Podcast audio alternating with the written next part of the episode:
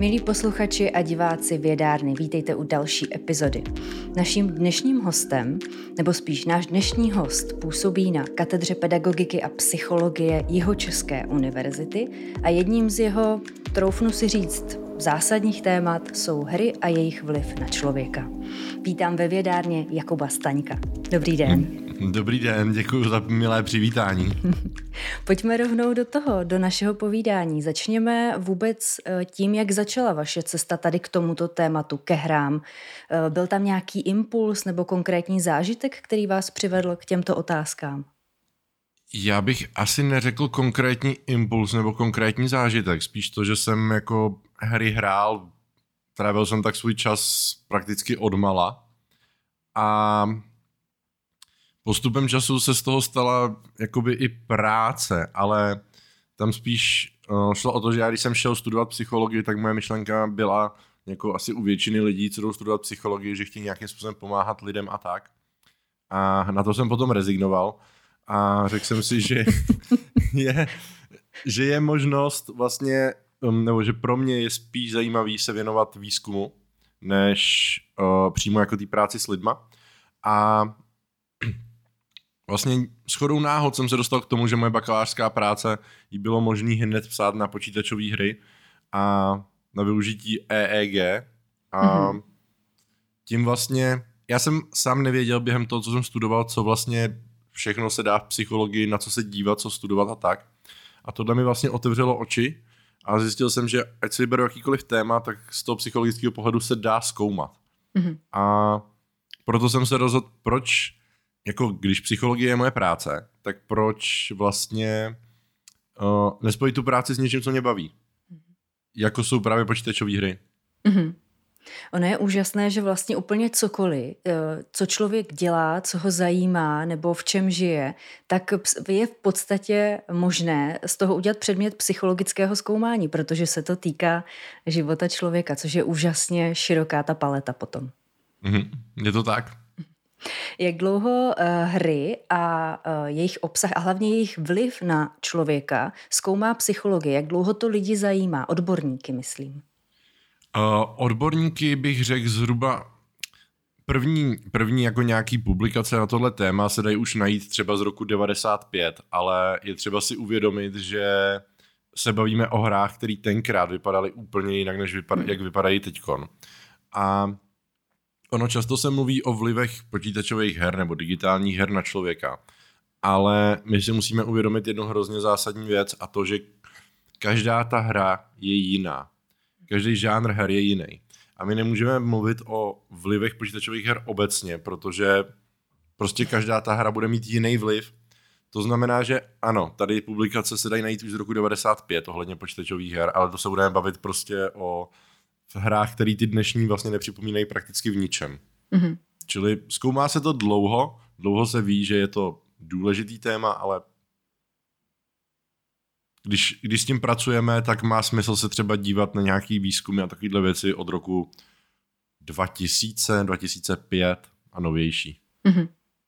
Ano, to spektrum je přirozeně tak široké, tak stejně tak široké musí být i spektrum zkoumání mm-hmm. uh, pohledu těch odborníků. Uh, mě by teď zajímalo, co je kyberpsychologie, jaká je její definice a čím se vlastně konkrétně vším zabývá.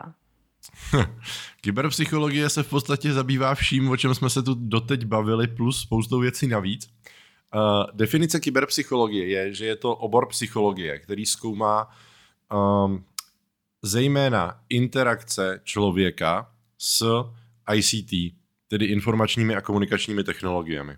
To je asi, uh, to je asi jakoby nejlepší definice kyberpsychologie, kdy je to prostě věda nebo odnož psychologie, která se zabývá interakcí člověka a informačních a komunikačních technologií. Mm-hmm.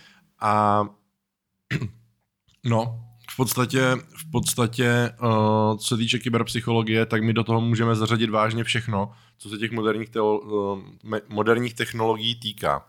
To znamená, bavíme se tam o sociálních sítích, bavíme se tam o využití virtuální reality, bavíme se tam o vlivech moderních technologií na člověka jako takových. A teď myslím vyloženě ty technologie a ne, uh, ne jako třeba ten software, ale i třeba vyloženě jenom ten hardware.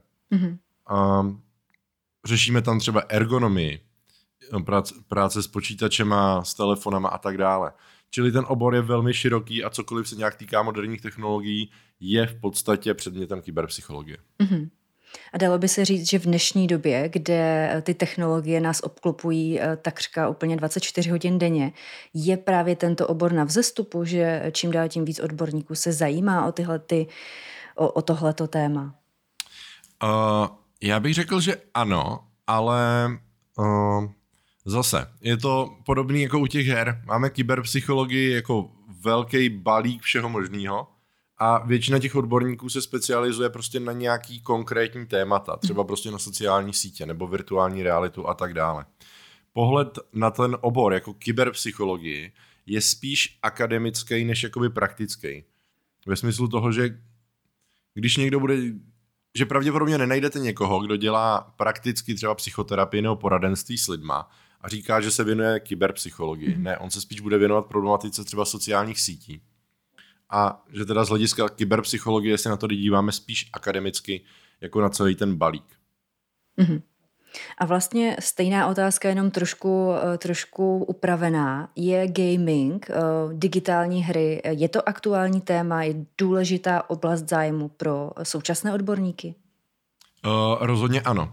Třeba kolegové z katedry psychologie na UPOLu v Olomouci na Univerzitě Palackého, tak v roce 2018 vydali velkou publikaci uh, na téma uh, hraní digitálních her českých adolescentů a v této publikaci vlastně publikovali hromadu svých výzkumů toho, jak se, co se týče her, k ním přistupují adolescenti v České republice. Plus té publikaci je spousta informací z předchozích výzkumů z celého světa.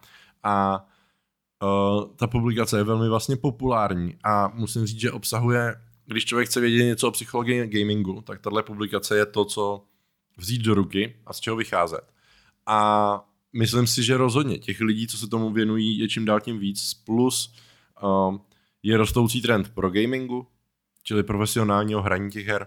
A když se podíváme na to, jak tenhle trend vlastně postupně, nebo ne postupně, spíš pomalu dohání klasický sport, tak ano, rozhodně jako je tam ta rostoucí tendence, plus je to daleko častější téma i třeba pro školní psychologii a tak dále. Mm-hmm. Pojďme se teď blíže podívat na to, jak se vliv her vlastně zkoumá v praxi. Co všechno se sleduje, jaké přístupy nebo metody se můžou volit v tom kterém případě. Mm-hmm. Uh, zase, to je dost jakoby široká otázka. A um, zase zopakuju, že musíme myslet na to, že když se bavíme o vlivech her, tak se musíme zaměřit na konkrétní typy her a ne bavit se o hrách jako o jednom velkém celku ale uh, z praktického hlediska se vlivy her zkoumají, dalo by se říct, třema způsobama. Za prvé tím, že my můžeme použít nějaký psychofyziologické metody, čili nechat našeho, uh, nechat člověka hrát nějakou hru a měřit tepovou frekvenci, měřit uh, jeho EEG, čili aktivitu mozkových vln, můžeme měřit elektrodermální aktivitu, čili nějakou potivost a podobně. A Můžeme psychofyziologicky, protože víme, jak nějaký, uh, jak nějaký vlastně psychický stavy ovlivňují fyziologické funkce, tak my na základě projevu fyziologických funkcí můžeme interpretovat, co to vlastně dělá s, tou, uh, s těma myšlenkama a s, tím, s tou psychikou člověka. To je jedna z variant, která se velmi často používá. To jsem právě používal třeba u své bakalářské a diplomové práce, když jsem zkoumal agresivitu. Tak tím vlastně způsobem. Pak samozřejmě můžeme to zkoumat pomocí nějakých jakoby um, hledání společných vzorců u lidí, co hrajou pravidelně. Když mhm. to řeknu na příkladu, tak vezmeme prostě, vezmeme si 100 lidí, kde z nich 50 bude pravidelně hrát Counter-Strike Global Offensive a nás bude zajímat, jestli uh, tihle lidé mají lepší reakční časy než lidi, co hry nehrajou a dáme jim prostě nějaký jednoduchý test, kde budeme testovat jejich reakční čas a budeme zjišťovat teda, jestli tahle skupina má průměrně ten čas lepší než ta druhá. Ale zase, tady řeknu reakční čas, ale pravděpodobně, nebo z výzkumu už víme, že ono by se ukázalo, že mají re- lepší reakční čas na vizuální podnět. ale ne třeba na sluchovej. Mm-hmm. Takže my můžeme říct reakční čas, ale zase musíme jít konkrétněji. Mm-hmm. A pak třetí možnost, samozřejmě máme nějakou možnost nějakých jako experimentálních zkoumání toho ve smyslu, vezmeme si um, lidi, kteří jsou třeba nepolíbení hrami úplně a změříme úroveň, já nevím, třeba to, jak um, odolnost vůči neúspěchu, jakou mají obecně odolnost vůči neúspěchu, použijeme na to dotazník psychologický a pak je necháme hrát prostě, ať hrajou pravidelně třikrát týdně dvě hodiny nějakou hru, třeba Dark Souls, která je typická tím, že hráč neustále v týře umírá a je neustále nucen všechno opakovat, protože je extrémně těžká.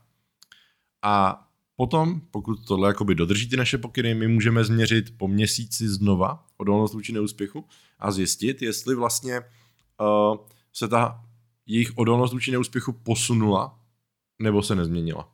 Mm-hmm. Takže tohle jsou vlastně takový tři základní jako principy, kterými to můžeme měřit. Mm-hmm. To je úžasné, jak vás poslouchám, tak eh, skoro za každou větou vybuchují člověku nové otázky v hlavě, je to, eh, je to parádní. Právě mě napadlo, které, eh, který typ her je nejnáročnější zkoumat, nebo naopak, který typ reakce je nejnesnadněji zachytitelný, nebo je nejnáročnější ho rozpoznat a zachytit?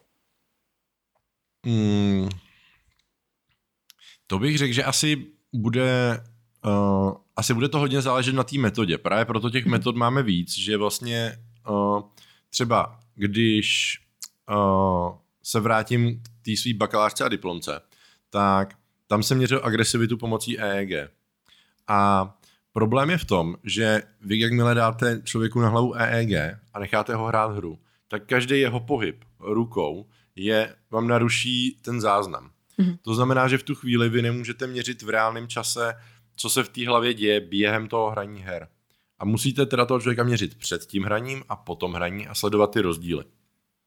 Takže tohle je třeba, eh, tohle je třeba problematický a nejde to měřit v reálném čase. Mm-hmm. Uh, obecně ty emoce a to prožívání se vlastně u toho hraní zjišťuje dost jako obtížně. To samé, když třeba budeme chtít, já nevím, identifikovat stav flow, jestli se do toho prostě jako ten člověk dostane snadno, tak taky je to velmi těžký během toho hraní identifikovat, protože pokud ten člověk v tom flow bude a vy se ho zeptáte, jste teď ve flow, tak mu ho rozbijete, že jo. Takže, ale tohle je spíš problém obecně psychologie, když řešíme flow, než jako u her konkrétně.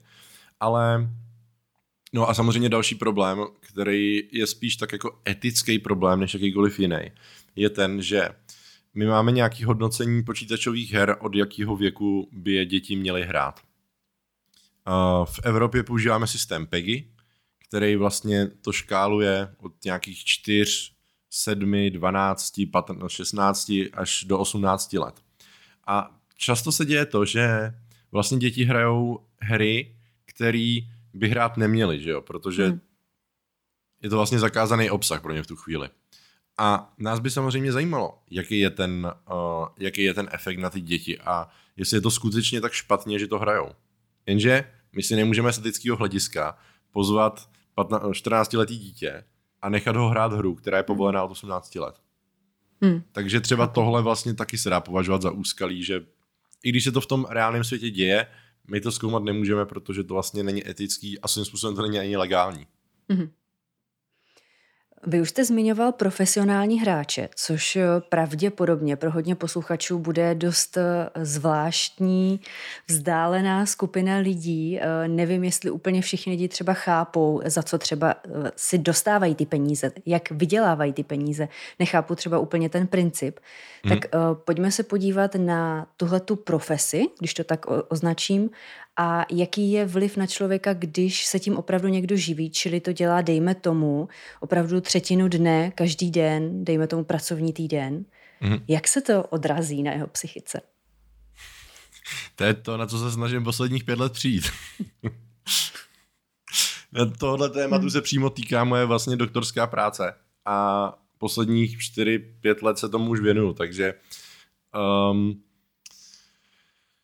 No, ten proces je takový, že profesionální hráči většinou fungují tak, že um, těch, oni nepracují těch 8 hodin denně, oni, u nich je to většinou víc než těch 8 hodin. Mm-hmm. A uh, samozřejmě záleží na tom, jaká je část sezóny, stejně jako u profesionálních sportovců. Ale ten princip je takový, že většinou uh, nějakým způsobem mají ráno uh, nějakou fyzickou přípravu, ale nemusíme se bavit jenom fyzická příprava, se lidi často představí třeba posilování, ale v tomhle případě jde i třeba o koordinaci, o motoriku a takovéhle věci. Takže vždycky je tam nějaká fyzická příprava a um, často ty hráči, samozřejmě záleží vlastně na úrovni toho klubu, ale no, úrovni toho týmu, ale často ty hráči uh, společně jí, aby měli zdravou životosprávu a um, jsou vlastně hlídaní v tom, co jí, aby to dobře balancovali, protože to je vlastně ten nejčast, jedna z nejčastějších výtek vůči počítačovým hrám, že ty lidi správně nejí, nehýbou se a tak dále. A v tom profesionálním sektoru v tomhle ohledu právě na tohle je kladený důraz, aby to bylo nějakým způsobem balancovaný.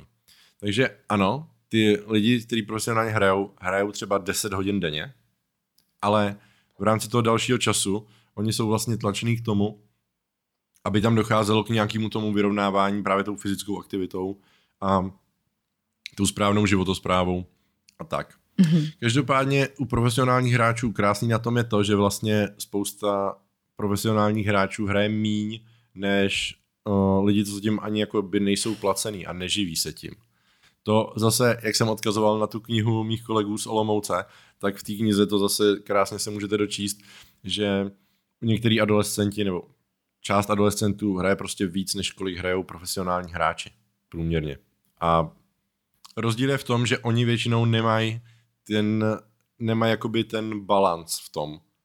A tím je to mhm. vlastně svým způsobem horší. Mm-hmm. Každopádně u profesionálních hráčů taky ještě můžu říct, že um, ne samozřejmě u všech, ale z mojí zkušenosti u spousty z nich to dochází k tomu, co dochází k podobnému procesu jako u profesionálních sportovců. Čili začnou dělat sport, protože sport baví, zjistí, že jsou v tom dobrý, začnou se v tom zlepšovat a pak se v tom začnou živit a najednou už ta zábava není to hlavní, ale skutečně se z toho stává ta práce a svým způsobem ta povinnost. Takže tenhle proces je třeba dost podobný. A no, jak se živí tím, že, nebo za co si vydělávají ty peníze, tak ano, za to hraní, stejně jako sportovci. A ten přísun těch peněz do toho je vlastně zase úplně stejný jako u sportu, čili nějaký práva na, přehra, pře, práva na uh, vysílání těch utkání, uh, peníze za samozřejmě reklamy, sponzorství a tak dále. Mm-hmm.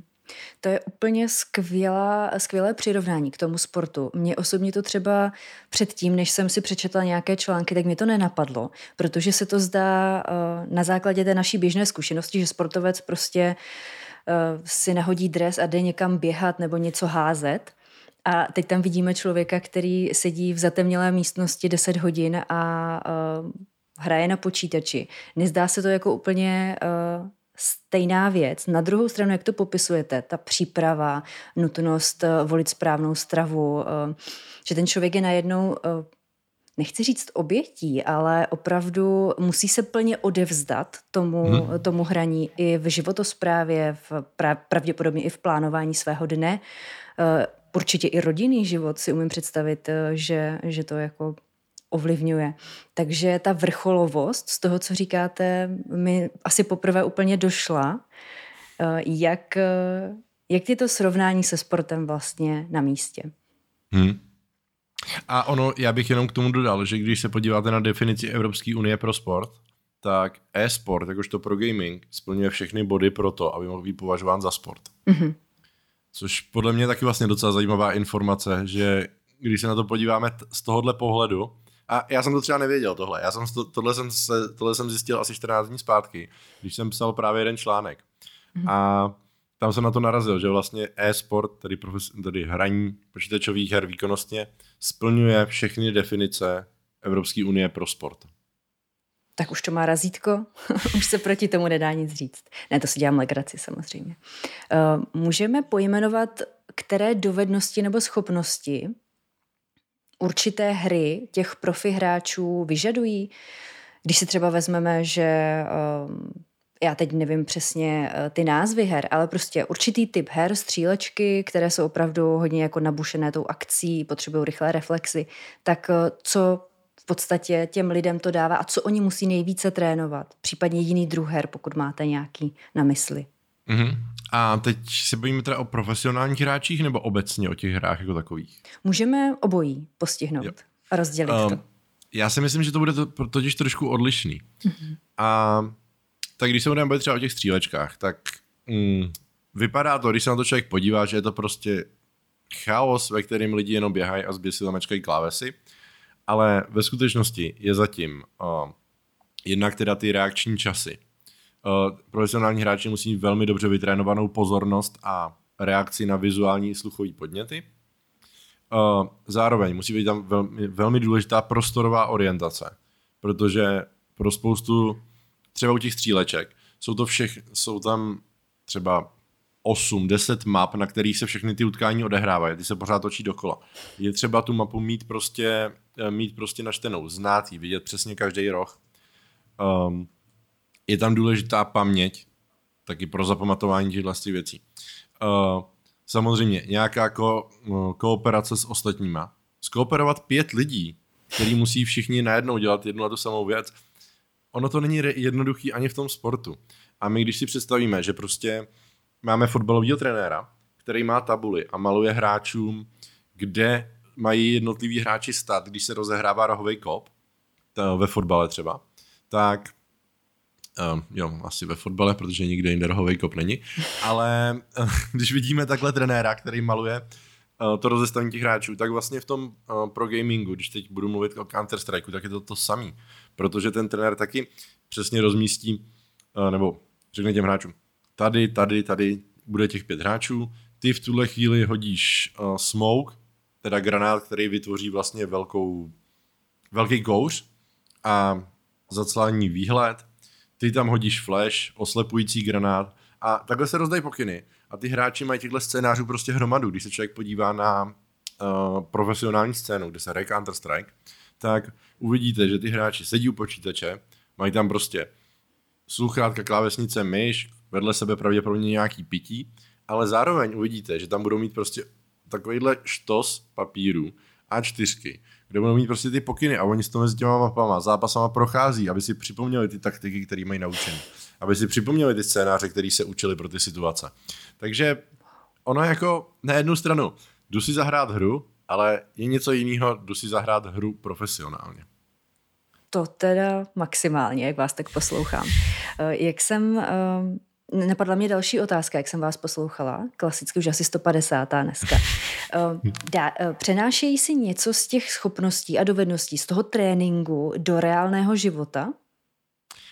Na tohle nedokážu odpovědět u těch profesionálních hráčů, protože to žádným výzkumem podložený nemám, mm-hmm. ale můžu na to odpovědět u běžných hráčů, kde víme, že ano. A uh, víme, že třeba strašně jako jednoduchý příklad, uh, angličtina. To je jako schopnost, která je hrozně dobře přenesitelná a uh, když se budete ptát uh, hráčů, co jim hry dali, tak tohle bude první nebo druhá nejčastější odpověď. Mm-hmm. Že se díky tomu naučili anglicky. Ale angličtina je taková dost prvoplánová, ale uh, takhle přenesitelný těch věcí je víc. Jako třeba ten trénink té spolupráce. To samozřejmě, když se to dítě nebo hráč učí prostě takhle nějakým způsobem komunikovat a, spo, ko, komunikovat a kooperovat s těma dalšíma lidma v té hře, tak ano, ty schopnosti jsou přenesitelné do běžného života. A za mě to vlastně nejhezčí, nebo to nejlepší, co je podle mě přenositelný z těch her, a je to zároveň zase nejvíc paradoxní, jsou uh, sociální kompetence.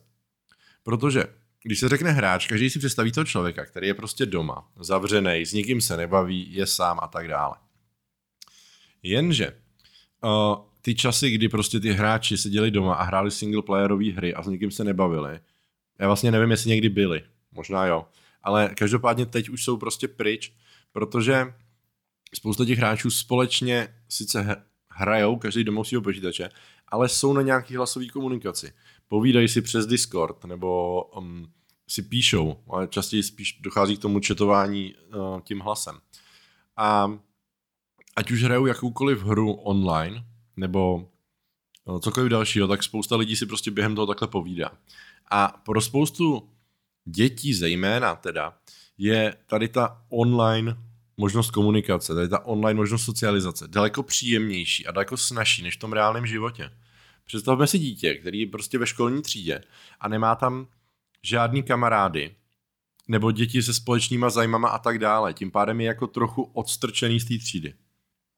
To dítě přijde domů, zapne si hru a v té hře už se dřív seznámilo s nějakýma dalšíma lidma, se kterými si jenom psalo a, te, psalo a teď přijde domů, zapne si tu hru, ale celý odpoledne stráví tím, že si povídá s těma lidma. Ani třeba tu hru jako ne, nebo jako většinu asi času jí bude hrát, ale bude docházet i k tomu, když si to dítě s nima bude povídat i bez toho hraní té hry a takhle bude trénovat ty svoje sociální dovednosti. Čili nebude vlastně jako odstrčený, bude se socializovat a to, co se naučí tady, si velmi dobře přenese i do toho fungování uh, v té školní třídě mm-hmm. třeba. A ono i ten pocit eh, té sounáležitosti, eh, zapadnutí do nějaké skupiny, spolupráce, ještě v nějakém vyhroceném prostředí, kdy si kryjou záda, to musí být taky dost výrazná zkušenost pro někoho, kdo třeba v reálu tu zkušenost z toho toho peku, to, eh, té, té smečky hmm. vlastně nemá. Jo. Hmm, to věřím. Zpátky eh, přes můj oslý můstek k těm profi gamerům. Jak často, nebo jak často, jak dlouho se tím dá vůbec živit? Jsou nějaké odhady nebo nějaké statistiky, jak rychle se zničí v podstatě ten materiál? Uh, já bych řekl, že spíš se opotřebí časem, než zničí, ale jako ano. Um, no, uh, ten, ta hranice je podstatně posunutá oproti třeba profesionálním sportovcům.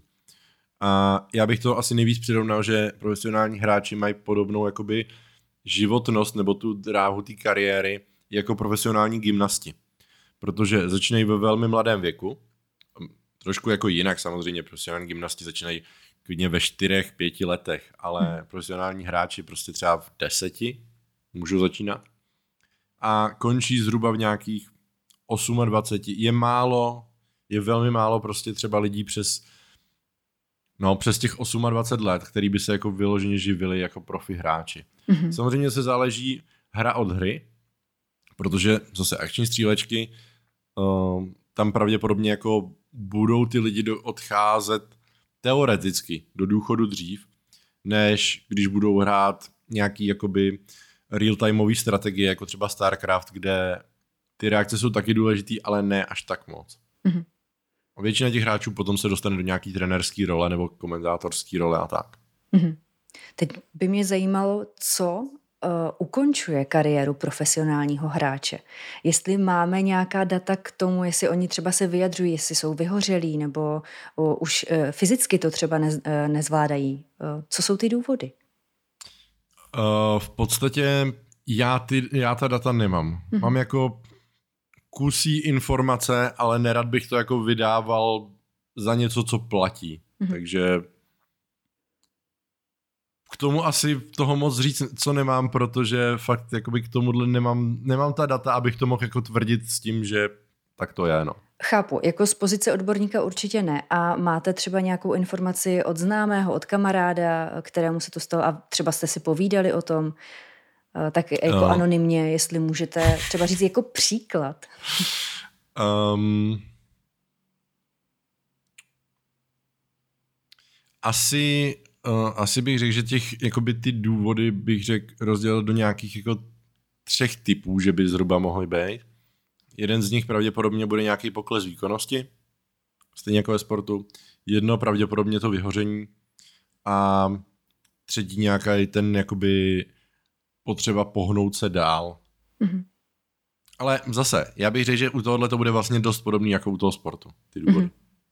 A konec konců i třeba kariéra v nějakém vysokém biznisu eh, často přináší po nějakých letech buď vyhoření nebo nutnost úplně svičnout na něco mm-hmm. diametrálně jiného.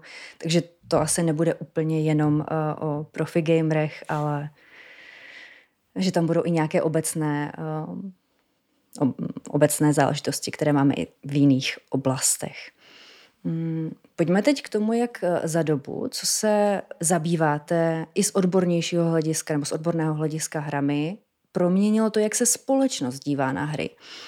ať už pozitivně, negativně, jestli to nastavení se nějak proměnilo za tu dobu? Já si myslím, že jo. Myslím si, že už... Myslím si, že se teď trochu míň kouká na hraní počítačových her jako na extrémní, to největší zlo na světě, který je třeba vymítit. Ale na druhou stranu, pořád je to svým způsobem trochu stigmatizovaný. Protože ono se stačí podívat do, do médií a já teď použiju jeden velmi můj oblíb, oblíbený příklad, protože mně přijde, že to hrozně sedí, ale stačí se podívat do médií ve smyslu toho, jakmile dojde k nějaký prostě uh, třeba střelbě ve škole, mm-hmm. okamžitě se říká, ten člověk hrál násilný počítačový hry nebo jako hrál střílečky nebo něco takového. A tady je prostě, tohle je krásná ukázka toho, jak se často jako dochází k tomu uh, zaměnění té příčiny a následku, té kauzality prostě, protože to, že ten člověk byl ve škole a střílel, pravděpodobně jako nebylo způsobený tím, že hrál počítačové hry. To, že hrál počítačové hry, mohlo být naopak způsobený tím, že ve škole se k němu lidi chovali špatně a pro něj to byla jako úniková tendence. A teoreticky je klidně možný, že to, že hrál ty počítačové hry, bylo vlastně svým způsobem pomohlo tomu, že nešel do té školy dřív tohle hmm. udělat.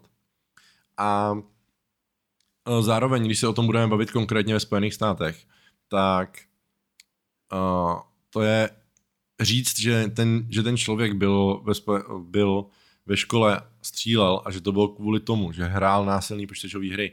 To je úplně to samé, jako kdyby prostě jsme zašli do o, vězení v Americe a zeptali se o, zeptali se vlastně o, lidí odsouzených za vraždu, jestli týden před vraždou o, jedli chleba. Pravděpodobně nám z těch deseti lidí, nebo ze sto lidí, nám 95 řekne ano, jedl jsem týden před vraždou chleba a my můžeme tvrdit, vidíte, je to jasný, pokud jíte hmm. chleba, do týdne někoho zavraždíte. Jakože to je zhruba, zhruba interpretace na téhle úrovni. Protože to, že počítačové hry se hrajou a je to velmi rozšířená volnočasová aktivita, není nic překvapivého, není to nic nového. A v Americe, když si odstraníme vlastně ty horní hranice, jakože seniorů a tak dále, a půjdeme dolů, a podíváme se na, ten, na to procento, tak to procento těch hráčů je obrovský, nebo aspoň jako lidí, co občas si něco zahrajou. Takže ano, potom, když máte šanci jedna ku třem, že šáhnete do pytle a vytáhnete člověka, co hraje hry, tak pak je velká pravděpodobnost, že člověk, co hraje hry, tak zároveň něco takový, no, že člověk, který něco takového udělá, někdy předtím hrál hry. Mm-hmm. A jinak, jak jste zmiňoval ty seniory, tak eh, jsem nedávno narazila na eh, jednu seniorku ze zahraničí, která začala streamovat eh, právě to, jak hraje poprvé v mhm. životě některé známé hry a bylo to úžasné a má spoustu followerů, takže... Jo, samozřejmě, to... samozřejmě nechci, to, nechci to generalizovat, ale ano, vím, že, i, na to vím že i seniori hrají. No. Jo, jo, že to procento ve společnosti bude pravděpodobně hodně, hodně vysoké. Hmm. Můžeme teď zmínit nějaké opravdu konkrétní vlivy, které počítačových nebo digitálních her, které odborníci odhalili, jak pozitivní, tak negativní. A můžeme to samozřejmě rozdělit, nebo asi to bude nutné rozdělit podle různých kategorií her. Uh, jo. Těch vlivů je teda hodně samozřejmě, který se dali nějakým způsobem odhalit a prokázat, ale zase se musíme, zase se musíme podívat na to jednak, jak, jste, uh, jak jste říkala, na ty jednotlivé typy her. Uh, když se podíváme na ty pozitivní efekty, tak tam typicky můžeme se bavit právě třeba o těch uh, jazykových schopnostech. Můžeme se bavit o, o zlepšování komunikace během hraní těch online her, o zlepšování spolupráce během hraní těch online her. Můžeme se bavit o té odolnosti vůči neúspěchu, který už jsem tady mluvil. Ty hry jsou schopné to jako v nás uh, podporovat, dávat nám ty příležitosti k tomuto trénovat. Um, můžeme se bavit samozřejmě o nějaký inteligenci, o schopnosti řešení problémů a tak dále. Zároveň, když se podíváme na ty negativní efekty, tak půlka z toho, co jsem vyjmenoval pro ty pozitivní efekty, se dá zařadit i do těch negativních. Čili uh, schopnost dodávání neúspěchu, Uh, jo, ale může to být i negativní efekt, protože najednou to člověka bude frustrovat a jeho schopnost odávat neúspěchu tím bude klesat, protože bude neustále frustrovaný.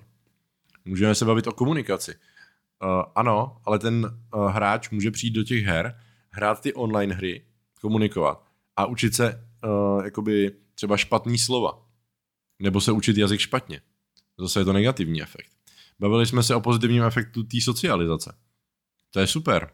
Ale zároveň to může mít i ten negativní efekt, že uh, já nevím, bude prostě v nějaký hře šikanovaný. Spousta her, když je hrajete online, tak má velmi toxickou komunitu. To znamená, že ty lidi se k němu budou chovat zle. A zase to může mít negativní efekt na ty sociální, na ty sociální kompetence a tak dále. Čili ono je to takový v tom ohledu za mě daleko víc, než abychom my, jasně, jsou takhle popsaný ty pozitivní a ty negativní efekty, které ty hry můžou uh, způsobovat nebo podporovat. Ale my se na to vždycky musíme dívat i v tom kontextu toho jedince, toho člověka, jako osobnosti. Když budeme se bavit o člověku, který má prostě tendence k, k závislostnímu chování, tak bude daleko horší pro něj, když bude hrát hru, kde jsou nějaký uh, mikrotransakce, lootboxy a tak dále, což bych asi, asi potom vysvětlím ještě, ale uh, tak to pro něj bude daleko horší, než pro člověka, který z tohohle hlediska jako má tu osobnost vyrovnanou. Hmm. To, sam, to samé, když se budeme bavit o hráči nebo dítěti, který je uh, extrémně introvertní, tak pro něj to, že takhle bude hrát ty hry, může mu pomoct, jak se tak říká, vylézt z té ulity a navazovat ty kontakty napřed doma, v bezpečném prostředí, u počítače, a takhle si trénovat tu schopnost, aby toho byl potom jednou schopný i v tom reálném životě. Čili ty pozitivní i negativní efekty se dají vyjmenovat, dají se vypsat, jsou prokázaný jich hodně, ale prakticky vždycky velmi záleží na tom, jak vlastně k tomu přistupuje ten hráč, jaká je ta osobnost, jaký vlastně to podhoubí za tím raním té hry. Mm-hmm. Ano, to vlastně velmi dává smysl, akorát my někdy, myslím my lajkové, někdy chceme, eh, ať nám ti odborníci prostě řeknou, ano, ne, je to jasný, je to černobílý, ale věda je krásná právě v tom, že nám dává informace a eh, ty nejsou nikdy černobílé. Co černobílý je v tomhle kontextu? Svým způsobem jsou uh, právě, jak jsem tady o tom mluvil, ty mikrotransakce, lootboxy. V podstatě si to představte tak, jako že máte virtuální bedničku, kterou otevřete a vy nevíte, co v ní bude. Je to v podstatě jako, kdybychom točili automaty. Vlastně to samý, akorát v kontextu té hry a v kontextu toho, že vy za to můžete dostat nějakou pěknou odměnu nebo nějakou mizernou odměnu. Spousta her tady ten princip má.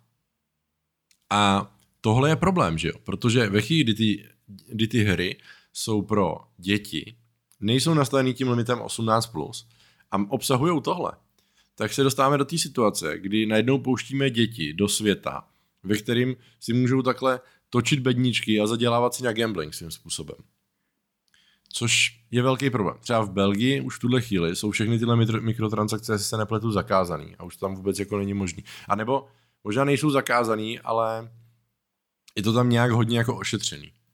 Teď u nás třeba o, platí, že tam zhruba musí být procentuální šance, jaká, jaká je procentuální šance, že vám padne něco dobrýho, nebo ono se to většinou dělí na epický, tedy ty nejlepší předměty, potom nějaký, uh, ne, pardon, legendární, potom epický, potom neběžný, no vzácný a potom běžný.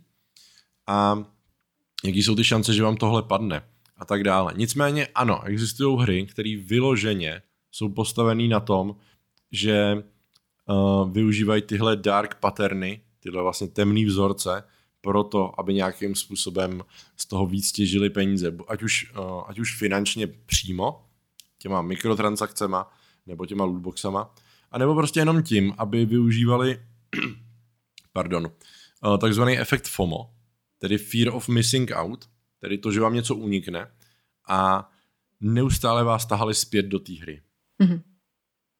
Nicméně tohle je proces, který, nebo tohle jsou efekty, které se běžně používají i při marketingu na sociálních sítích a tak dále. Takže zase ano, můžeme si říct, tohle je vyloženě něco, v čem jsou hry špatný. Jenže když se podíváme na uh, to, jak fungují třeba marketingové kampaně, tak zjistíme, že vlastně to není jenom u her. Mm-hmm. Tam jde asi spíš o to, buď naučit se eh, s tím zacházet z pozice uživatele nebo spotřebitele a ze, ze strany legislativy eh, se rozhodnout, jestli nám stojí za to toto nějak regulovat nebo ne. Jestli ty plusy regulace převýší to nebezpečí. Jo, ale ono na druhou stranu zase, když si na tím zamyslím z hlediska jako toho pedagogického, tak ono vlastně svým způsobem to zároveň vytváří i ty možnosti pro tu výchovu těch dětí. Jakože um, když, se, když tohle dítě udělá a protočí takhle v bedničkách, já nevím, plácnu 800, tak zase z hlediska jako rodiče nebo učitele, dejme tomu, obojí, vlastně spíš možná z, pozice toho učitele o tom můžu mluvit, protože u nás na pedagogické fakultě vzděláváme budoucí učitele, tak uh, zase je to krásná příležitost o tom si s tím dítětem jako promluvit a vysvětlit mu to. Prostě to je podle mě, uh, a nejenom podle mě, ale tohle je ten přístup, který by se měl volit při práci s těma moderníma technologiemi. A ne fungovat přes zákazy s těma dětma, ale fungovat přes vysvětlení. Mm-hmm. To je podle mě to jako naprosto klíčový. Když už jsme otevřeli to téma závislostí, tak eh, když jsem se připravovala a narazila jsem na tohoto téma, protože člověk na něj eh, velmi rychle narazí u, to, u, u článku z tohoto tématu, tak eh, mě napadlo, jak velké části hráčů se vlastně týká to nebezpečí závislosti, anebo už ta závislost samotná, která už propukla. Dá se to vůbec nějak zjistit? Um, plošně se to dá zjistit asi poměrně těžko, ale vy jste velmi dobře řekla, že buď ta závislost, anebo riziko té závislosti. Protože běžně bychom si představili, že buď máme závislost, nebo nemáme závislost. Mm-hmm. A hotovo. U počítačových her se s tím pracuje tím způsobem, že máme bezproblémové hraní, rizikové hraní a patologické hraní. Kdy o závislosti se bavíme jako o tom patologickém hraní.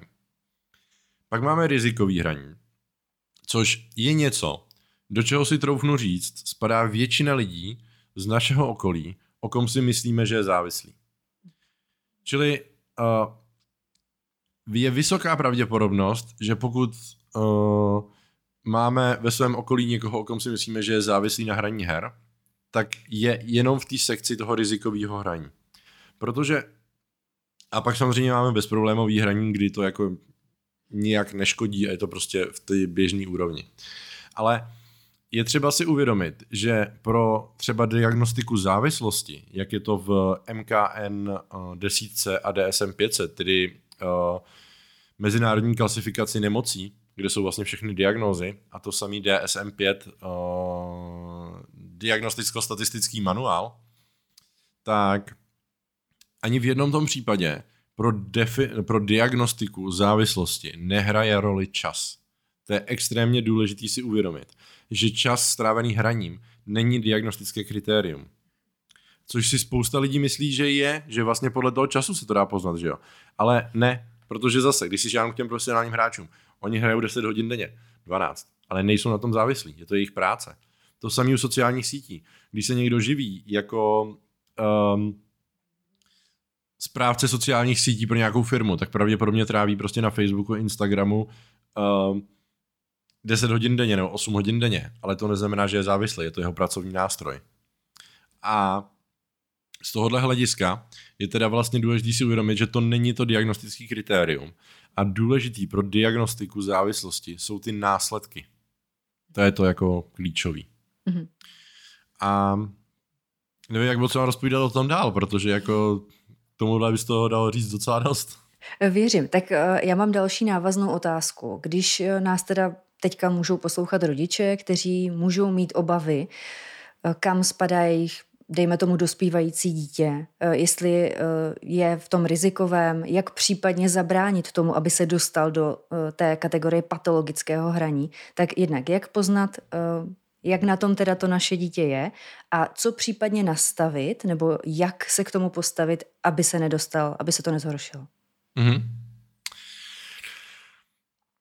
Jak poznat a jak to nastavit? No, za mě důležitý je, pokud máme to podezření, že to dítě hraje nějak moc a tak. To první, co bych udělal, uh, seznámit se s tím, co hraje a proč to hraje. To je podle mě jako hrozně podceňovaná věc, protože je hrozně, já z mýho pohledu, když ten rodič se seznámí s tou hrou, kterou to dítě hraje, tak může zjistit, že je to nevhodná hra. Může se to stát. Ale taky může zjistit, že je to třeba hra, která je nějakým způsobem zajímavá. Že je v ní něco, co tomu dítěti jako pomáhá. A myslím si, že tato informace už sama o sobě dost vlastně jako upraví ten pohled na to. Další důvod, pokud to dítě hraje hodně často, tráví tím většinu času, promluvit s ním, zjistit, proč vlastně ho to tak baví, proč tak hraje. A tím, že předtím projevíte zájem o tu hru, že o ní budete chtít slyšet víc, je šance, že se vám to dítě otevře, že vám bude povídat o tom. A vy se pak můžete dozvědět úplně jako, já nevím, můžete se dozvědět, že ty řeknu jako černý scénář, ale třeba se dozvíte, že to dítě je ve škole šikanovaný. A ta hraní té hry pro něj slouží jako útěk, že prostě tam je sám, nikdo tam není s ním, on je v té hře, najednou uh, on vlastně se projektuje do té postavy, za kterou hraje a vlastně je pryč od svých starostí a problémů, který si zažívá ve škole. Čili uh, ta cesta za mě není přesto zakazovat to nebo nastavovat ty hranice, jako můžeš hrát dvě hodiny denně, ale je to přesto porozumění tomu, proč to dítě to hraje a potom nabízení alternativ. Pokud to dítě prostě takhle to využívá jako útěk před něčím, tak dejme mu alternativu jiný možnosti, co dělat. A myslím si, že tohle je ta cesta. A co se týče té tý závislosti, tak uh, abychom to fakt jako mohli považovat za závislost, tak se bavíme o tom, že ten člověk třeba po dobu 3, 4, 5, 6 měsíců uh, velmi zanedbává všechny své ostatní povinnosti. Jakože uh, není schopen plnit školní úkoly opakovaně nebo zanedbává pracovní činnosti a tak dále. Zanedbává svůj ostatní život. Nedokáže prožívat radost vlastně z ničeho jiného než tohodle. Uh, projevují se na něm nějaký jakoby ty příznaky té abstinence té hry svým způsobem, čili že je nervózní a tak dále, že by jako chtěl jít hrát a tak. Um, a ještě je tam jedno diagnostické kritérium a to mi teď vypadlo. Ale tohle jsou zhruba, tohle jsou, tohle jsou vlastně ty důležitý body, na které je třeba se dívat a zejména právě to fungování v běžném životě. Jestli ten člověk zvládá ty své ostatní povinnosti, tak se o té závislosti jako vyloženě nemůžeme bavit, protože už z principu závislost vlastně jakoby ovládá to fungování člověka v běžném životě. Mm-hmm. Tady k tomu tématu mám ještě jednu otázku závěrečnou a to je léčba. Protože když si představím, že se mám léčit ze závislosti na hraní, eh, což souvisí s technologiemi ve světě, kde eh, skoro na každém kroku máme nějakou obrazovku, která na nás bliká, nebo každý máme v, skoro v kapse eh, chytrý telefon, tablety, počítače ve škole, v práci, doma, všude. Jak se léčí závislost na hraní? Um, no, uh, závislost na hraní v podstatě velmi podobně jako ostatní nechemické závislosti. Čili nastane nějaký prostě odvykací období a nějaký um, jakoby předkládání způsobu, jak to zvládat a tak dále. Ale ono je zase hrozně důležitý. My teď, když si řekneme pojem závislost, tak se musíme bavit o tom, jestli, ten, jestli ta závislost je symptom nějakého jiného problému, anebo ta závislost je ten problém. Protože uh, často se, nebo takový jako jednoduchý příklad. Budeme mít člověka, který uh, bude prostě v extrémní depresi, protože uh, se mu stane prostě něco špatného. A on začne brát, uh, on začne brát heroin nebo pervitin nebo něco, aby prostě ulevil té bolesti.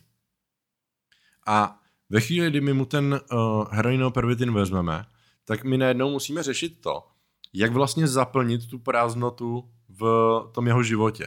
A často se um, nebo jednou z variant je prostě, že se tam uh, tlačí nějaký, třeba dejme tomu náboženství, nebo s tím pracujeme spíš jakoby psychoterapeuticky a hledáme, otvíráme tu ránu a snažíme se jakoby léčit tu ránu jako takovou. A to je podobný princip jako u toho hraní těch her.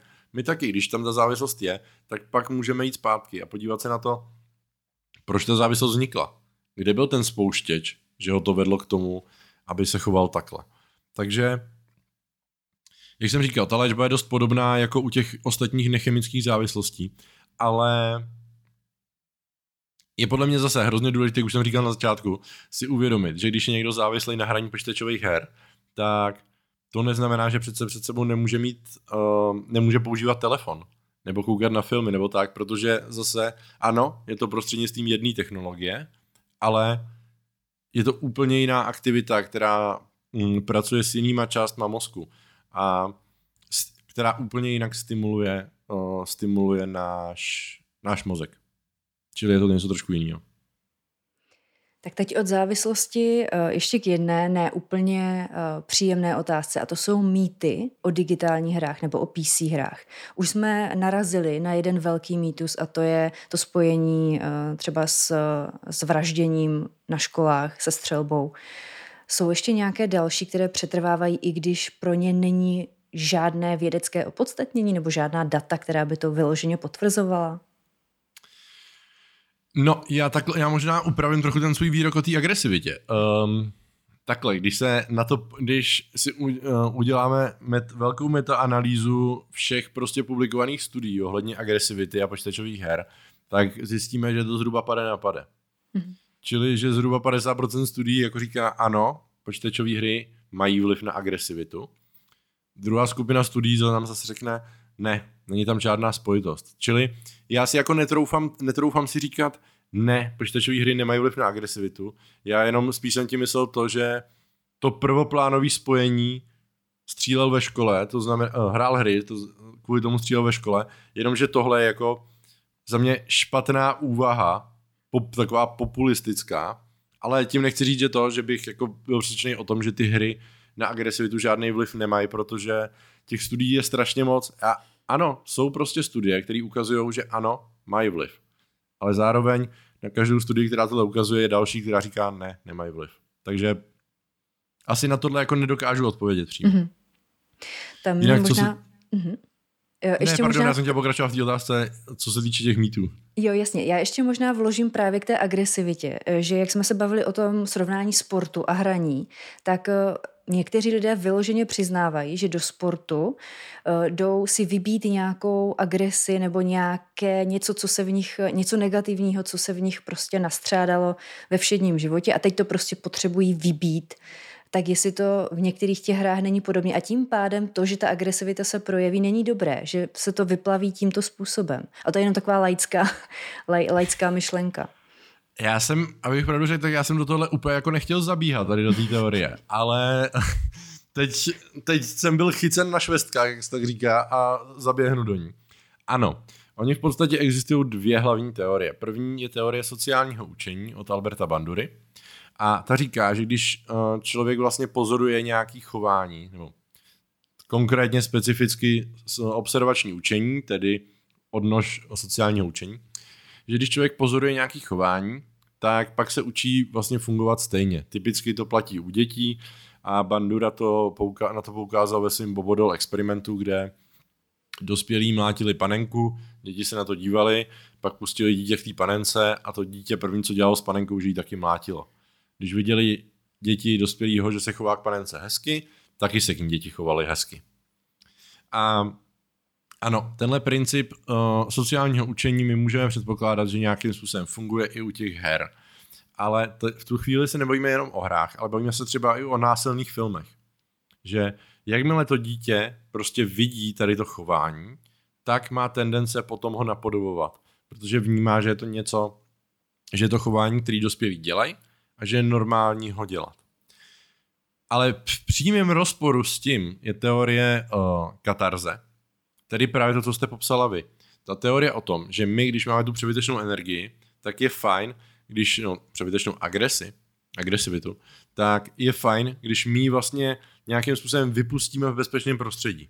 V tu chvíli hraní her je skvělý, protože pokud tohle je pravda a my půjdeme do té hry a budeme hrát nějakou násilnou hru a tu agresivitu pustíme ze sebe prostřednictvím myši a klávesnice do té hry, nikomu tím neubližujeme a je to vlastně nejlepší způsob, jak se toho zbavit, jak to ze sebe dostat. Jenže, to je zase ta otázka, která z těch teorií platí, protože vzájemně se prakticky vylučují. A v současné době, uh, nebo v současné době, už nějakou dobu se přemýšlí nad tím, že a vlastně výsledky mojí diplomky na tuhle teorii taky poukazují, že u mladších dětí, uh, nebo u mladších lidí, zhruba na nějakých 2, 22 až 25 by mohla spíš fungovat ta teorie sociálního učení. A protože tam je potom hranice, kdy dozrává mozek, dozrává frontální lalok, který je zodpovědný za ovlivňování emocí a kontrolu emocí. A později, pardon, naopak ta katarzní teorie. Ale jak říkám, těch studií strašně moc a je hrozně těžký jako dojít z toho k nějakému závěru. No. Mm-hmm. Ne, já jsem moc ráda, že, eh, že to padlo, protože eh, říkám, mě to napadlo, přišlo mi, že to může být úplná blbina, že to může být takový ten celský rozum, který naopak tvrdě narazí na to, že, eh, že prostě nevyhmátl správnou, správnou tendenci, tak aspoň tady. Pokud to napadlo i někoho z našich posluchačů, tak je fajn, že jedna teorie už to zkoumá. Jo, zkoumala. Zkoumá, zkoumá. A jak říkám, ukazuje se, nebo jsou studie, které ukazují, že to skutečně funguje. Hmm. Ale zároveň jsou studie, které ukazují, že funguje ta opačná, která je vlastně v přímém rozporu. No. Možná se to jednou, eh, jednou usadí a spojí eh, do jedné zastřešující eh, teorie, která to vysvětlí. Třeba Doufejme. tak, jak jste říkal, podle různého věku.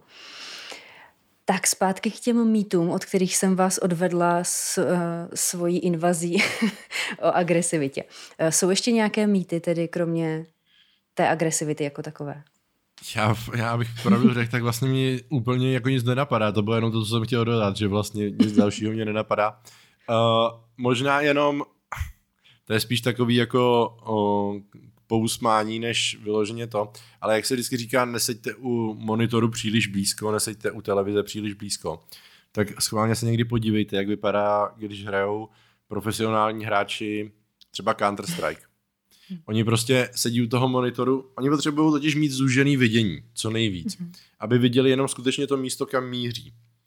A když se na ně podíváte, tak občas máte dojem, že oni prostě nosem se dotýkají těch monitorů jak moc blízko sedí. Samozřejmě pro ty oči to není dobrý.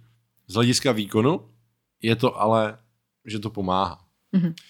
A jinak, co se týče těch mýtů, já bych možná jenom řekl, že to asi není přímo jako mýtus, ale jenom bych řekl, že uh, taková ta myšlenka nepouštět děti k těm moderním technologiím do nějakého určitého věku, tak za mě je v tuhle chvíli jako velký přežitek. A myslím si, že je to zároveň i luxus, který si úplně jako lidstvo nemůžeme dovolit.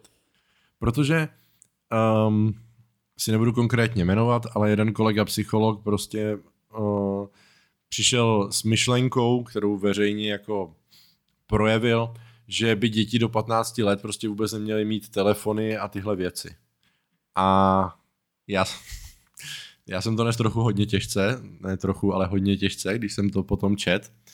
A já si myslím, že tohle je prostě jako... Děti nám chodí do školy v sedmi, osmi letech. A cílem té školy je nějakým způsobem je vzdělávat, vychovávat a připravovat na jejich budoucí fungování v životě. A najednou tu máme myšlenku, OK, budeme brát do školy, učit je připravit se na budoucí život, ale moderní technologie, které jsou běžnou součástí života, dostanou až za dalších sedm let.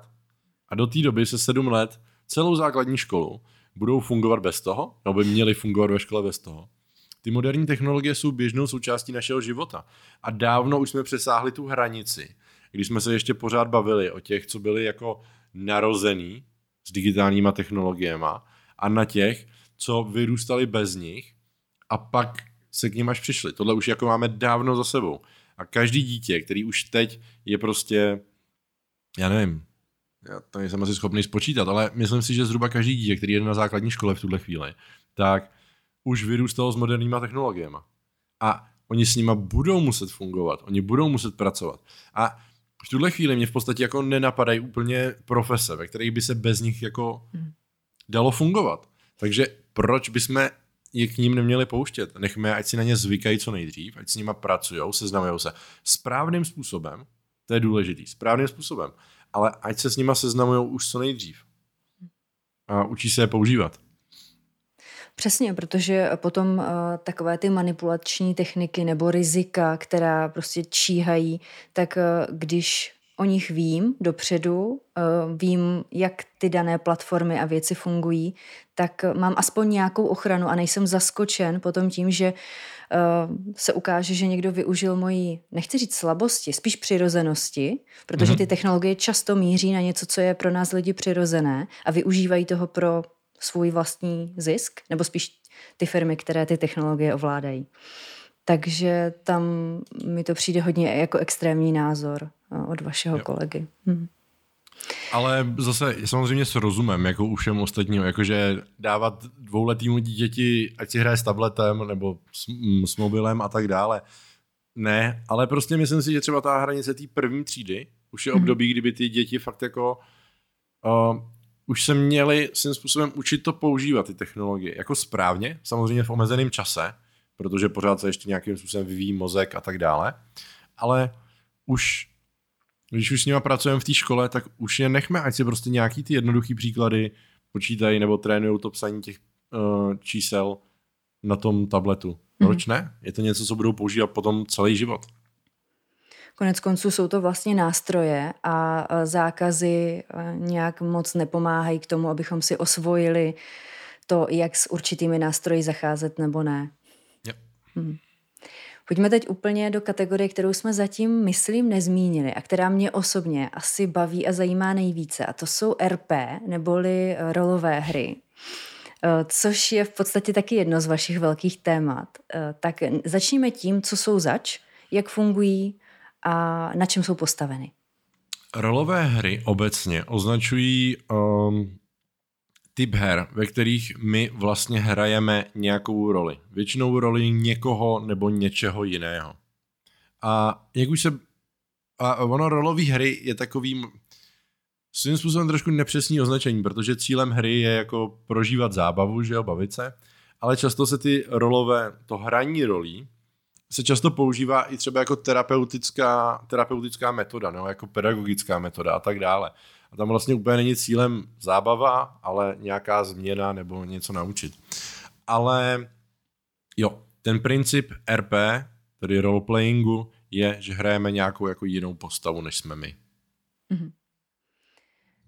Pracujete teď na něčem, co se aktuálně týká této kategorie? Protože jsem zmiňovala, že to je eh, vaše téma, eh, jedno z vašich důležitých témat. Tak eh, pojďte říct, z jaké strany se tím zabýváte a jak to plánujete využít?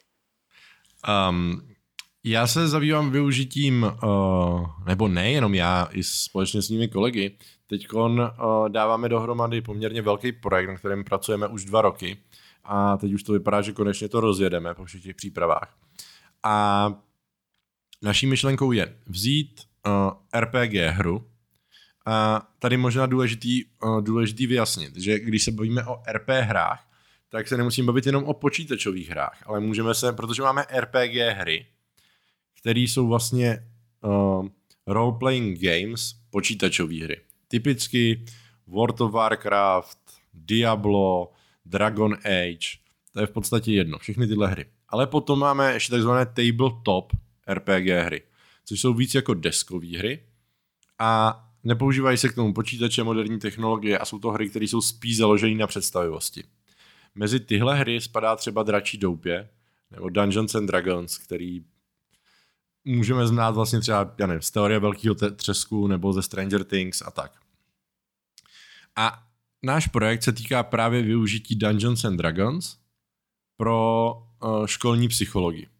Protože obecně uh, spousta, nebo ve školách, když pracujete s dětmi jako školní psycholog, tak často se snažíte pracovat tím způsobem. Mám psychologickou metodu, kterou potřebuji použít na dítě. Chci, aby to dítě bavilo, aby to pro ně byla zábava, tak k tomu přidám nějaký jako herní prvek a to dítě se bude chtít zapojit. Naše myšlenka je obrácená. Vem hru a přidáme jí nějaký psychologický přesah, který bude fungovat. A to necháme ty děti, necháme ty děti používat. No a protože hraní Dungeons and Dragons já se poměrně hodně věnuju, což mimochodem i jeden z důvodů, proč tady je ten mikrofon, světla a tak dále, a protože uh, s kamarády streamujeme hraní Dungeons and Dragons. A uh, tak tímhle jsme se k tomu vlastně dostali a teď jsme se rozhodli využít Dungeons and Dragons a upravit to, aby to vzniklo jako metoda pro školní psychologii, kteří díky tomu budou pracovat se školním klimatem. Třídním je... klimatem, pardon. Jo, jasně. Uh, jaké různorodé situace nebo problémy těch dětí může pomoci právě RP hra uh, vyřešit nebo alespoň začít řešit? Typicky naším hlavním cílem je, aby tahle metoda, uh,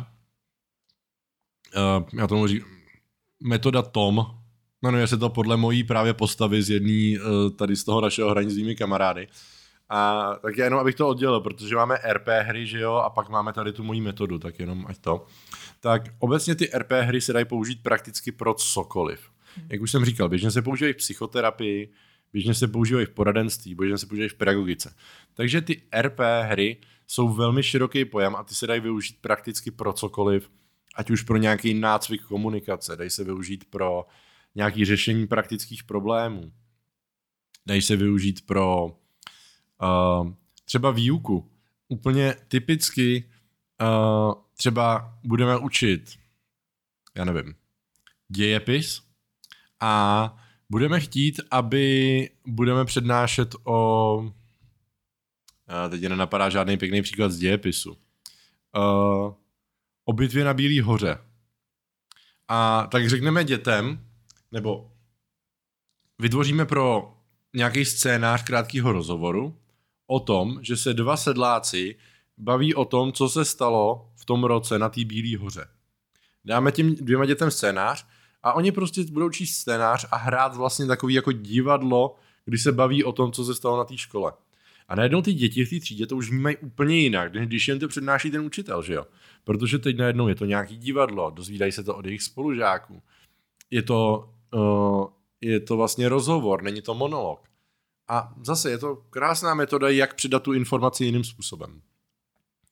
A když se budu mluvit konkrétně o Tomovi, nebo o té naší metodě Tom, tak uh, tam jde o to, že my chceme cílit na uh, děti, které nejsou úplně jakoby zařazený do kolektivu té třídy, které jsou trošku jako na okraji té třídy a pomocí hraní téhle metody vlastně těch dětí, které jsou jakoby na okraji třídy a těch, co jsou v centru té třídy, těch jakoby hlavních postav té třídy, tak je chceme nechat společně to hrát a vlastně vtáhnout tím ty děti z toho okraje blíž do té třídy jako takového do celého toho kolektivu.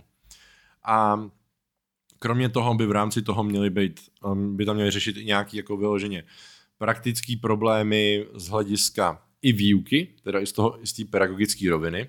To je vlastně důvod, proč na té metodě se bude podílet jak školní psycholog, tak i učitelé. Zároveň by tam mělo být vlastně, by to mělo ty situace v té hře, v tom scénáři by měly podněcovat nějaký um, vlastně interakce mezi těma hráčema, nějakou spolupráci. Postavy, jejich postavy, to, co budou hrát, budou navržený tak, aby vlastně samostatně nebyli schopní ten problém vyřešit a aby vždycky museli spolupracovat, aby dokázali ten problém vyřešit. A no, a tak, je tam toho, je tam vlastně těch bodů, na kterých chceme nějakým způsobem působit asi 8. Ale tohle jsou asi ty nejdůležitější. Tady u toho mě teďka napadlo, eh, když si představíme dvě děti z jedné třídy, které spolu nemají uh, moc dobrý vztah, pak spolu hrají tu uh, RP hru, kde mají třeba jejich postavy si pomůžou, nebo mají nějakou velmi pozitivní interakci, je tam nějaký bonding. Kolik toho se reálně přenese zpátky do toho třídního kolektivu, když ta hra skončí? Velmi dobrá otázka. A já vám nedokážu procento říct, protože zase záleží na té osobnosti a tak dále, ale z výzkumu, který, jsme, který máme, když jsme dělali jako rešerši pro tenhle ten náš nápad, tak víme, že ten přenos vlastně těch pozitivních emocí, no všech emocí mezi z, z té roviny postava, postava, hráč, hráč, víme, že funguje a víme, že ty hranice toho přenosu se pohybují někde mezi, no můžou pohybovat někde mezi pěti až zhruba 55%. Takže je to dost široký a zase jako záleží. Ale pro nás, pro nás je vlastně nejdůležitější to, že víme, že to funguje. Mm-hmm. A my teď společně jednak tu metodu vyvineme a druhá budeme testovat, jestli funguje, až bude hotová. Mm-hmm. Takže to zjistíme asi až potom. No. A teď čistě praktická otázka k vaší metodě. Když eh, ty následné testy dopadnou dobře, budou, výsledky budou potěšující, jak se dostane do oběhu, nebo kde bude k dispozici, eh, když by to poslouchal teďka někdo, kdo si řekne, to je bezva nápad, to chci. to je... A teď to bude znít jako, že tady se snaží, snažím hrozně dělat jako pro mojeho České univerzitě, ale jedním z plánovaných výstupů je ten, že až to doděláme tu metodu, tak že v rámci studia psychologie u nás bude vlastně dvousemestrální kurz, který vás naučí tu metodu používat a připraví vás jako jít do praxe toho školního psychologa. Mm-hmm. Takže to bude vlastně jeden ten bod. A druhá ta metoda je, že když tohle všechno jako vyjde, my, nám se podaří prokázat, že ta metoda jakoby funguje, tak dalším krokem pravděpodobně bude, že se budeme snažit získat certifikaci od MŠMT, aby to byla certifikovaná metoda pro uh, český školství. A v tu chvíli bychom pak tu metodu um, přiznám se, že nevím, jak v rámci toho projektu jsou napsané ty podmínky. Jestli mm-hmm. bychom ji museli vydat zdarma, nebo bychom ji museli vydat placenou, anebo bychom měli na výběr. Přiznám se fakt, že teď jako nevím, jak je to tam přesně napsaný. Nicméně pro používání té metody bude cílená proto, aby ji používali školní psychologové, čili když někdo bude chtít bude používat, bude muset být psycholog a projít si vlastně kurzem, který bude u nás. Mm-hmm. A ten kurz, jenom aby to nezaznělo špatně, eh, ten kurz bude vycházet, bude ho jakoby absolvovat i mimo to studium psychologie u nás, ale jakože bude to krátký kurz na seznámení s tou metodou a práci s ní. Mm-hmm. Ale tady se bavíme o za tři roky prostě. Jasně, ne, tyhle věci nejdou tak rychle. Eh, když už jsme se dostali na jeho Českou univerzitu takhle virtuálně, tak jaké předměty ohledně PC her nebo vůbec kyberprostoru u vás máte a na, nakolik je o ně zájem mezi studenty? Zájem je o ně dobré, jenom te, ten v tomhle semestru mi vypsali tu kyberpsychologii na pondělí odpoledne a to se sem studentům ještě moc nechce dobudit, když mají pak výuku od úterý. Takže v tomhle semestru zájem o kyberpsychologii není takový, jako bývá. Zatracené pondělí. Přesně tak. Normálně, normálně tam ale mývám většinou plnou tu kapacitu, čili těch 25 studentů. Uh, nicméně teď vypisuju kyberpsychologii vlastně pro uh, studenty psychologie. Uh, od příštího semestru je vypsaná kyberpsychologie pro uh, i studenty učitelství jako volitelný předmět.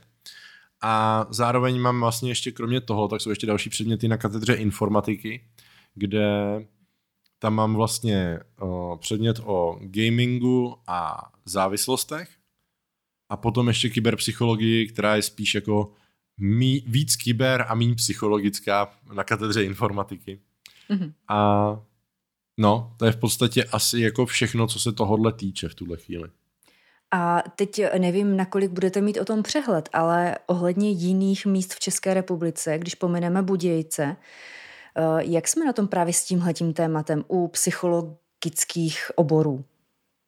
Uh, máme takový, jako já bych řekl, styční důstojníky v jednotlivých částech republiky. Uh, přiznám se, že nevím, jestli určitě se tomu někdo věnuje v Praze, ale nevím, koho bych konkrétně jako jmenoval.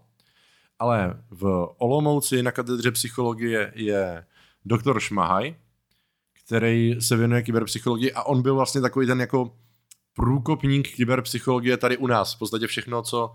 Já, já jsem se k kyberpsychologii dostal jako jeho student, takže um, rozhodně doktor Šmahaj v Olomouci. Ten se zaměřuje hodně i na využití virtuální reality v psychoterapii a tyhle věci. Uh, potom doktor Šmahel v Brně. Uh, to musím říct, že je krásný číst jejich články společný, že tam šmahaj a šmahel. A Uh, ten se to tomu zase jako pseudonymy, no. jako dvojice pseudonymů to působí. Je, přesně, působí to jako dvojice pseudonymů, ale jsou to jejich skutečná jména. Mhm. A potom teda doktor Šmahel, ten se tomu zase věnuje v Brně na psychologii. Uh, já potom tady v Budějcích a pak další psychologie, další katedry psychologie máme v Ostravě, a tam přiznám se, že nevím vůbec. A ještě v Praze a tam taky jako vyloženě nenapadá mě vyložení jméno, ale jsem si jistý, že někdo určitě taky. Mm-hmm. Tak pojďme z toho českého rybníčku úplně na ten globální. Ten svět technologií a samozřejmě i PC her se neustále vyvíjí, jde hodně dopředu, snaží se nás lidi čím dál tím víc bavit, čím dál tím víc pohlcovat. Tak předpokládám, že to přináší i nové otázky pro vás odborníky nebo pro vás psychologi. Tak jaké jsou ty nejaktuálnější otázky nebo témata, co se začínají proskoumávat? Tak um, určitě určitě většina lidí už zachytila myšlenku o Facebooku nebo Mety na vytvoření propojeného metaversu s používáním prostě virtuální reality a tak dále.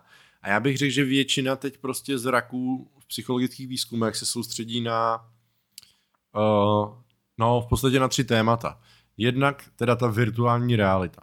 Protože na virtuální realitě je toho ke zkoumání extrémně obrovské množství. A uh, spousta těch, ta pozornosti se směřuje k té virtuální realitě, protože jednak neustále se, neustále se posouvá ta technologie virtuální reality a když se podívá, když si teď dáme na hlavu moderní virtuální realitu a srovnáme to s nějakou, která byla před 10-15 lety, tak je to brutální rozdíl. A tohle se prostě neustále posouvá a ty výzkumy ty virtuální reality jsou čím dál tím aktuálnější, protože virtuální realitu už používáme samozřejmě v, běžně se používá v nějakých navrhováních, vzdělávání a tak dále. Ale teď běžně se třeba uh, používá, já nevím, pro trénování přednášení na veřejnosti. Že prostě ve virtuální realitě stojíte před místností plnou lidí, vy s ním mluvíte, jenže to není jenom jako tak, že vy máte před sebou to publikum, ale vy navíc um, ta, ty brýle jsou schopný pracovat s tím, kam vy se díváte, čili s tím, jak udržujete oční kontakt. Zpracovávají váš tón hlasu. Na základě toho vám reagují ty mm-hmm. uměle vytvořený avataři, který tam jsou, jestli prostě dávají pozor, nebo usínají, jestli je to baví a tak dále. Čili uh, ta virtuální realita za mě je obrovský téma, který se, kterýmu se psychologie věnuje. Uh, další bod je uh, určitě sociální sítě, protože u těch je to ale dost podobné jako u těch her. My nemůžeme prostě se bavit obecně o sociálních sítích, ale vždycky to musíme nějakým způsobem specifikovat, protože uh, když vezmu YouTube a Discord, tak obojí jsou to sociální sítě, splňují definice sociálních sítí, ale obojí funguje naprosto jinak. Hmm. Takže ano, tady ty efekty těch sociálních sítí, ale z hlediska těch jednotlivých sociálních sítí, taky velký téma, který se neustále rozrůstá. Uh, typicky prostě to je krásný efekt použití takový té černé psychologie uh, ve smyslu toho, že třeba TikTok a jeho algoritmy, který analyzují to, jaký vám dohazovat videa, podle toho, jak dlouho se vydržíte na nějaký video dívat, jak rychle ho swipenete nahoru a tak dále. Nebo úplně úžasná funkce, to je prostě, já to, jsem z toho hrozně nadšený. Je to svým způsobem dost jako zlý, ale mně to přijde hrozně super, nebo super vymyšlený. Ta myšlenka mi přijde super, ten efekt, je. ale když na TikToku, na Androidu máš na to tlačítko zpět, abyste ho vypli, tak ono se vám to nevypne, ono vám to je jenom hodinový video, aby vás to znova chytlo. A vy ho musíte mášnout znova a až potom se z toho dostanete vlastně. A to je prostě geniální. Nesouhlasím s tím použitím, ale je to prostě geniální. Takže bohužel i tohle je takový to marketingový šedý využití prostě psychologie. Hmm. Jo, to mi připomíná tu marketingovou poučku, ne, nikdy nereagujte na první ne. To je úplně v praxi. Mm-hmm. to je přesně ono, no. K těm eh, současným otázkám, tak mně se vybavila jedna moje současná otázka ohledně eh, vývoje budoucího her.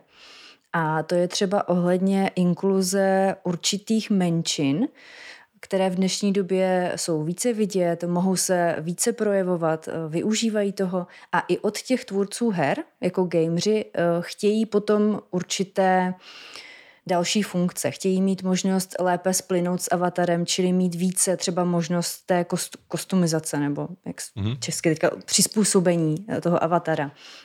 Mm, a některé, některé ty požadavky jsou velice detailní, velice tlačí na ty tvůrce, některé jsou naopak eh, spíš ve formě podnětu. Jak se vydíváte tady na, jako psycholog na tuhle tu potřebu říct, co chci od těch tvůrců a ta potřeba tady, a vůbec i ten způsob vyjadřování? Já jestli můžu, tak já napřed odpovím jako hráč a až potom jako psycholog. Mm-hmm, perfektní. Um, jako hráč, já jsem teď, nedávno jsem teď na streamu z donucení rozjel hru The Sims 4. A já jsem úplně zíral, kolik času člověk stráví jenom tím, než si vytvoří toho panáčka, protože těch možností, těch customizací je tam tak obrovský množství a to se jako, uh, to se bavíme jak o oblečení, o nastavování prostě barev oblečení a tak dále, po účesy, ale po barvu, uh, po barvu pokožky. Ale my tam můžeme pracovat v tak jemných odstínech a tak jemných změnách. To je úplně neuvěřitelný. A není to prostě privilegium jenom The Sims, ale i spousty dalších RPG her. A úplně mě to jako, úplně mě to až udivilo, kolik, kolik těchto možností tam je. A vlastně už se nedivím těm vtipům, kdy lidi prostě říkají, že když začnou hrát nějakou RPG hru, tak první vlastně to jejich jako hraní stráví tím, že prostě dvě hodiny si tvoří postavu, protože těch možností je tam fakt strašně moc. Ale uh, z hlediska psychologa vlastně já nevím, jakože já si pamatuju ty, uh, to zní, když jsem hrozně starý, ale uh, prostě když jsem já začínal hrávat hry, tak byla prostě jedna postava, kterou člověk hrál a hráli jsme a bylo to hotový. A postupně se to samozřejmě rozvíjelo a já nevím, já jakoby asi z psychologického hlediska chápu vlastně ty požadavky a mít tu možnost vytvořit si postavu podle sebe. Protože když jsme se o tom bavili, když jsme se o tom bavili před nějakou dobu, před chvílí, tak jsem vlastně říkal, že jeden z častých důvodů, proč ty lidi hrajou hry, je ten útěk před realitou. Útěk do nějakého fiktivního světa. A tím způsobem chápu, že lidi chtějí mít možnost si vytvořit vlastně sami sebe v té hře. Mm-hmm. Aby tam byli oni. A aby ta imerze a ten útěk byl vlastně ještě lepší. Takže jo, já tomu svým způsobem jako rozumím. Na druhou stranu se trochu bojím, kde až tohle skončí. No. Mm-hmm. To v podstatě zhrnuje i moje dojmy a když jsme se o tom bavili s kamarádem, který na rozdíl ode mě je vášnivý gamer všeho možného, tak eh, jsme se shodli v podstatě na tom, že spíš vývojáři a vůbec ty firmy se budou muset naučit uh, zacházet s různorodým tlakem a vyhodnocovat si svoje vnitřní hodnoty jako firmy a dobře vyladit komunikaci směrem k těm, eh, k těm fanouškům nebo k těm uživatelům. Protože ano, je pravda, že oni uh, tvoří nějaký obsah, uh, ta skupina ho konzumuje, takže nějaký vliv na to, nějakou zpětnou vazbu oni samozřejmě mají právo dávat. Na druhou stranu obě ty strany si musí vytyčit nějaké hranice a ty si pak ustát, což v dnešním světě nemusí být úplně jednoduchý úkol. To rozhodně ne. Teď jedna otázka vyloženě uh, s křišťálovou koulí. Jak, nebo spíš s vaším přáním, takže bez, uh, bez koukání do budoucnosti.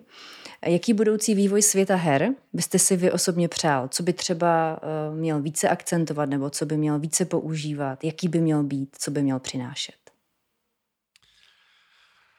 Hmm. Dobrá otázka. Uh, já, uh, já bych já bych si přál, aby se nepotvrdil ten trend, který já trochu jako cítím ve vzduchu a bojím se ho, že se postupně bude hraní přesouvat do hraní tý, v té virtuální realitě, s využívání virtuální reality. A já bych si přál, aby ty hry pořád zůstaly v tom smyslu, tady mám placatý monitor a na tom můžu hrát, tady mám klávesnici a myš a to je to, co jako potřebuju. Přál bych si, aby jsme se nepřesunuli do toho, že většina her bude prostě tím způsobem, že budeme hrát uh, s brailema na virtuální realitu. Mm-hmm. A zároveň musím přiznat, že mi trochu chybí jako striktně rovný lineární hry. Pořád samý obrovský světy, samý rozvětvování Kdo pak má najít těch 350 hodin na to, abych to dohrál? Abych to dohrál.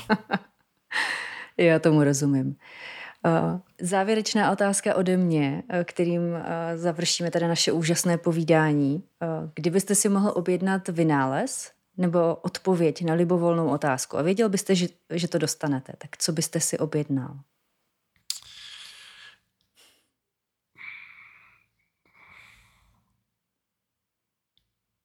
Já můžu mít těch přání víc nebo jenom jedno? Můžete mít víc. Pravidla si určujeme my. Dobře.